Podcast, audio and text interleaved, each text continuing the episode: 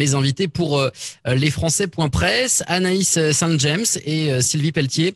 Anaïs, on vous connaît, on vous a déjà reçu ici sur lesfrancais.press. Vous aviez un projet de mariage en 2019 avec votre amoureux qui est en Algérie, et depuis la crise du Covid-19 a éclaté, ça a été compliqué. On reviendra sur ce qui s'est passé dans quelques secondes. Notre autre invitée, c'est Sylvie Pelletier du collectif du Mouvement Amoureux au ban public, qui vous a aidé dans la procédure juridique qu'on va expliquer dans quelques secondes. Bonjour à toutes les deux. Bonjour. Donc, la crise du Covid-19 éclate, les frontières sont fermées, les vols suspendus, et Anaïs, à partir de ce moment-là, vous ne pouvez plus continuer de mener à bien votre projet de mariage avec votre amoureux qui est bloqué en Algérie, donc vous ne vous voyez pas, et puis il y a ce mariage qui est rendu impossible. La crise de la Covid-19 s'éternise, il est toujours impossible de rentrer en France, vous déposez un premier référé en suspension, et vous vous battez pour obtenir que le mariage de couples binationaux soit reconnu comme un motif impérieux pour prendre l'avion. Vous gagnez, mais une ordonnance du Premier ministre va à l'encontre de la décision qui vous donnait raison, et puis vous finissez par déposer un nouveau référé, un référé liberté, qui a d'ailleurs été appuyé par le Mouvement Amoureux au ban public, représenté ici par Sylvie Pelletier. Ce référé vient d'être examiné, et donc vous gagnez. Le Conseil d'État a ordonné au Premier ministre de modifier la circulaire du 19 mai. Le mariage binational est donc un motif impérieux qui permet la délivrance d'un visa. Au passage, l'association de vous, Sylvie Pelletier, va également bénéficier de 3 000 euros que l'État va vous verser. Vos réactions à toutes les deux, peut-être vous, Anaïs, d'abord, vous attendez de vous marier depuis plusieurs mois, depuis plusieurs années.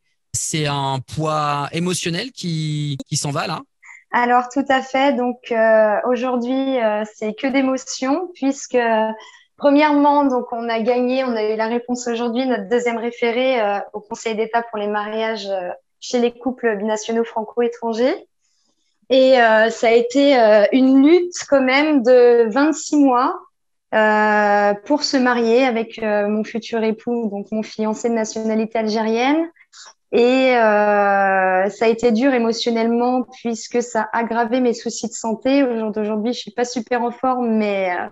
je suis toujours aussi combative, j'adore mieux les couples binationaux et je suis très heureuse que l'association des amoureux au ban public ait pu nous soutenir, ainsi que les avocats qui ont été super, que ça soit au Conseil d'État ou dans les tribunaux administratifs aussi pour aider les couples binationaux. Pour ma part personnelle, en tout, j'ai dû faire 7 jugements, dont 5 au tribunal administratif, 2 au Conseil d'État, pour pouvoir célébrer mon mariage le 26 juin, et mon chéri arrive demain en France.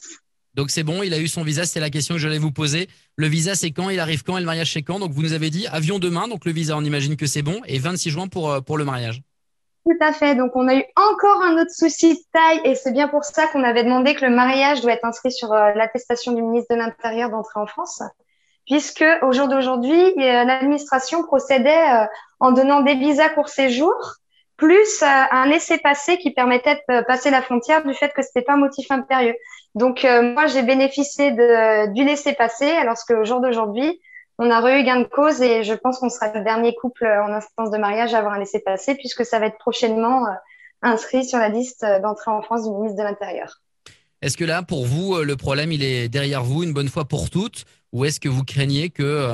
puisque vous aviez déjà gagné une première fois, puis finalement, le Premier ministre s'était assis, avait fait fi de la première décision qui vous donnait raison.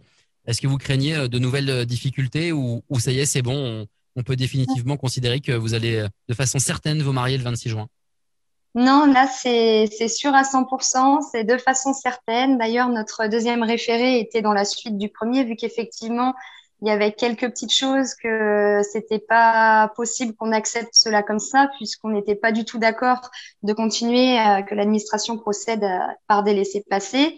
Donc, effectivement, premier référé, ils ont quand même appliqué le fait d'instruire les demandes de visa mariage dans tous les consulats français du monde, mais on ne pouvait, il n'y a pas l'attestation qui a été modifiée, donc il fallait forcément un laissez-passer. Et c'était que des visas court séjour. Au jour d'aujourd'hui, grâce à notre deuxième référé au Conseil d'État, on peut solliciter en fonction de notre situation personnelle soit un visa C court séjour en vue de mariage, soit un visa D long séjour en vue de mariage. Vous êtes bien calé sur l'aspect juridique, sur le comment il faut s'y prendre pour y arriver. Et justement, ça amène sur ma prochaine question. Vous étiez en première ligne de ce mouvement et de toutes ces personnes, parce que vous n'êtes pas la seule à être dans ce cas, d'avoir un mariage binational de prévu et d'avoir été impacté par cette crise de la Covid-19 et en plus éloigné de votre amoureux. Est-ce que vous avez, vous, plus particulièrement que d'autres personnes concernées par cette situation, fait les frais des décisions du gouvernement? Vous avez été en première ligne, on s'en est pris... à votre cas plus qu'à un autre cas parce que vous avez monté la fronde? Tout à fait, je pense, parce que pour expliquer ma situation, donc je pense que je suis la seule à avoir eu un parcours aussi difficile. C'est qu'au départ, ils nous ont donné un refus pour motif 13, donc ça veut dire qu'il n'a pas l'intention de retourner en Algérie à l'issue de son court séjour. Or, c'est illégal pour l'Algérie puisque l'Algérie, dans le cadre du mariage franco-algérien, a les accords franco-algériens 6-2 de 1968 qui permettent à un ressortissant algérien, quand il rentre légalement, même avec un visa touristique et qui se marie en France avec une Française, de solliciter directement un titre de séjour en préfecture sans retour obligatoire, d'autant plus que c'est complètement dommage en crise de pandémie de voir que l'administration procède ainsi, nous demandant de retourner dans le pays, ce qui fait aussi qu'il y a plus de risques de propager le virus lorsqu'on est quand même en situation pandémique. Oui, il vaudrait mieux effectivement que le trajet retour puisse attendre un petit peu. Sylvie Pelletier, vous représentez donc le mouvement amoureux au ban public. Dans cette décision du Conseil d'État, votre travail, votre combat a été... reconnu, puisque je reprends l'ordonnance du Conseil d'État. L'État versera à l'association de soutien aux amoureux au ban public la somme de 3 000 €. J'ai pas le détail de la motivation. C'est quoi? C'est pour les frais juridiques? C'est une façon de reconnaître que sans vous, ça aurait été plus dur pour tous ces couples? La première décision du Conseil d'État avait aussi amené le fait de pouvoir rembourser effectivement les frais juridiques engagés.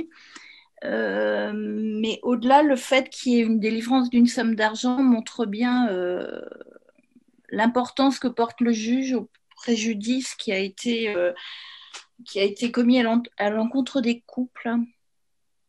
Mmh. Quel est votre sentiment aujourd'hui après cette décision? On voit que la crise de la Covid-19 semble s'améliorer de façon très importante avec le port du masque en extérieur qui n'est plus obligatoire en France, avec le couvre-feu qui cessera dimanche matin à 6 h. Ça s'améliore un petit peu partout sur la planète, même si on voit qu'en Grande-Bretagne, le variant indien a quand même décalé. Là, c'est le contraire. On a pris du retard sur les mesures de déconfinement. Vous avez maintenant cette décision de justice. Vous pensez que cette problématique des amoureux binationaux est définitivement réglée? On aura encore quelques cas à la marge, mais on sera moins dans cette bataille juridique qui a été très dure moralement à un moment. Alors, elle a été très dure, mais elle va continuer à l'être, je pense. Nous, on existe depuis 2007 et donc les problématiques rencontrées ont été mises en lumière par la pandémie plutôt que inventées par la pandémie. Alors évidemment avec une ampleur inédite puisque les frontières se sont refermées. On les a revues par exemple entre les pays d'Europe alors qu'on avait tendance à les oublier grâce aux accords Schengen. En tout cas, là on s'est retrouvé avec des couples bloqués et qui ont organisé une entraide spontanément. Vous avez entendu parler du hashtag LoveIsNotTourism. Mmh. Ça a été une forme de lutte, de s'agglomérer autour de cette question. Et ça concernait dans un premier temps des couples qui n'avaient pas vocation à se marier, mais qui tout d'un coup n'ont plus réussi à se voir. Et c'est vraiment eux qui ont tiré les premiers la sonnette d'alarme. Même nous, on l'avait pas vu venir à ce point-là, à cette ampleur. Ce mouvement de LoveIsNotTourism a éjecté hors de sa zone d'action les couples franco-algériens qui ont dû se réorganiser de manière successive jusqu'à aller à ce premier référé. Le premier référé s'est appuyé sur le fondement d'un droit fondamental qui est le droit de se marier, de fonder une famille, et qui est protégés en France au niveau des lois françaises, au niveau des lois européennes et au niveau des lois internationales. Donc le Conseil d'État n'a fait que rappeler le fait que oui, on a le droit d'accéder au mariage quand on est un couple binational, et il a demandé à l'État de trouver des modalités pour résoudre ce problème. Justement, quel est votre sentiment par rapport à la première décision du Premier ministre qui était dans cette circulaire de s'asseoir sur la première victoire en référé de suspension? C'est quelque chose qui vous a choqué, scandalisé, ou au contraire vous avez dit bon bah d'accord, le Premier ministre il joue la montre, le temps que ça passe au Conseil d'État la situation sera améliorée et en fait c'est juste de la politique, ou plus fort que ça, ça vous a vraiment scandalisé parce qu'en fait le gouvernement s'est mis hors la loi par rapport à cette décision de justice? Alors, non seulement c'est meilleur la loi, nous lui avons adressé un courrier pour lui demander des modalités. Qu'est-ce qu'il voulait mettre en place pour respecter cette demande du Conseil d'État, puisque le Conseil d'État, en gros, avait dit « débrouillez-vous, le droit au mariage, c'est important, essayez de trouver une solution pour les couples binationaux séparés ». Le Premier ministre, le ministre des Affaires étrangères et le ministre de l'Intérieur qui ont été mis en copie, aucun n'a répondu. Donc c'est vrai qu'on est un petit peu étonné de ce manque d'intérêt, pour le moins, à notre demande. Alors par contre, le premier référé a eu des effets, notamment l'ouverture d'instruction des visas mariage, qui était un visa mariage qui existait de longue date, mais qui était tombé en désuétude. Et notamment, on a retrouvé des écrits au niveau des amoureux au ban public anciens, qui disaient il vaut mieux conseiller aux personnes le visa tourisme plutôt que le visa mariage, puisque le visa mariage, en général, il y a plus de refus que le visa tourisme. Et c'est maintenant ce combat-là que vous allez porter avec le mouvement Les Amoureux au ban public. Et ça, c'est un des éléments qui nous permet de penser que ce n'est pas si simple et que ça ne va pas être… disons qu'il y a la loi et puis la pratique, les usages. Et effectivement, on s'est déjà rendu compte que les usages changeaient d'un endroit à l'autre. Je peux vous prendre l'exemple de l'état civil des mairies. Là, de manière assez inédite, a été réexploitée la possibilité pour des personnes de se marier sans être à deux, sans se présenter à deux à l'état civil. Il y a des mairies qui l'ignoraient, enfin, je ne peux pas croire qu'elles l'ignorent puisque c'est le cadre légal, mais en tout cas qui au guichet n'ont pas réagi.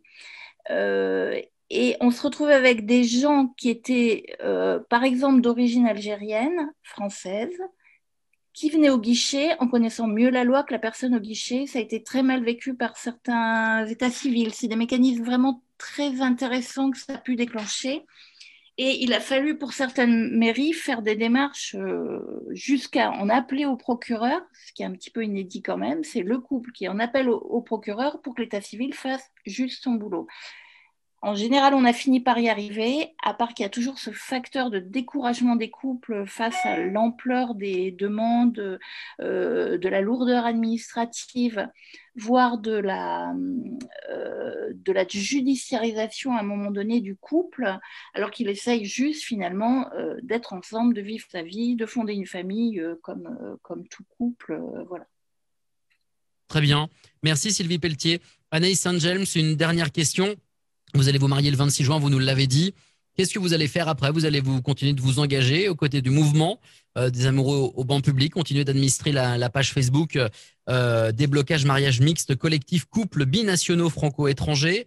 Vous allez vous battre pour les autres qui sont dans votre cas et dont ce n'est pas encore réglé, ou vous allez tourner la page et vivre votre vie avec votre mari? Alors, premièrement, j'ai prévenu Sylvie que, bien évidemment, je souhaite continuer la lutte avec les amoureux au ban public, puisque c'est eux l'association qui ont porté tous nos recours. C'était pas possible d'y arriver sans eux? Non, c'était très important d'avoir une association en tant que personne morale pour nous soutenir, puisque ils ont quand même plus de connaissances et plus l'habitude depuis 2017 de gérer les couples binationaux. Nous, on est nous-mêmes couples binationaux, donc on connaît un peu le parcours, mais eux, ils connaissent plus de choses, plus de pays différents. Chaque législation avec chaque pays est un peu différente aussi. Donc, il y a des connaissances juridiques que vous n'aviez pas. Exactement. C'est autant au niveau algérien, je connais parce que mon partenaire est algérien, mais sur d'autres pays, il y a des choses que je connaissais absolument pas, et ça a été très intéressant de collaborer ensemble et j'ai appris plein de choses. Et donc un combat qui va continuer avec Sylvie Pelletier, avec l'association des amoureux au ban public, et parallèlement, vous êtes installé en Loire-Atlantique, vous restez en Loire-Atlantique avec votre chérie, vous allez... Quels sont vos projets personnels, Anaïs Saint-James? On est content de pouvoir vous poser cette question. La dernière fois qu'on vous avait eu en interview, on était confinés, l'avenir était bouché. Tout à fait. Alors, j'habite en Loire-Atlantique, à Saint-André-des-Eaux exactement, donc pas très loin de Saint-Nazaire. Mon projet, c'est de rester dans ma région parce que j'ai toute ma famille, et peut-être d'avoir un troisième enfant. Et pour l'instant, je vais continuer avec les amoureux au ban public, mais je prends juste une petite pause de 6 mois quand même, après 1 an de séparation sans voir mon chéri. J'en ai besoin parce que je suis exténuée de travail. On l'imagine aisément. Eh ben, bonne lune de miel. Merci à toutes les deux et d'avoir répondu à nos questions pour lesfrancais.press. À bientôt. Merci beaucoup. À bientôt, et merci aux lesfrancais.press pour leur soutien. Entre autres, quand j'étais aussi modératrice au LoveIsNotTourism, vous avez fait beaucoup pour me soutenir, et merci infiniment. Merci à toutes les deux. Merci.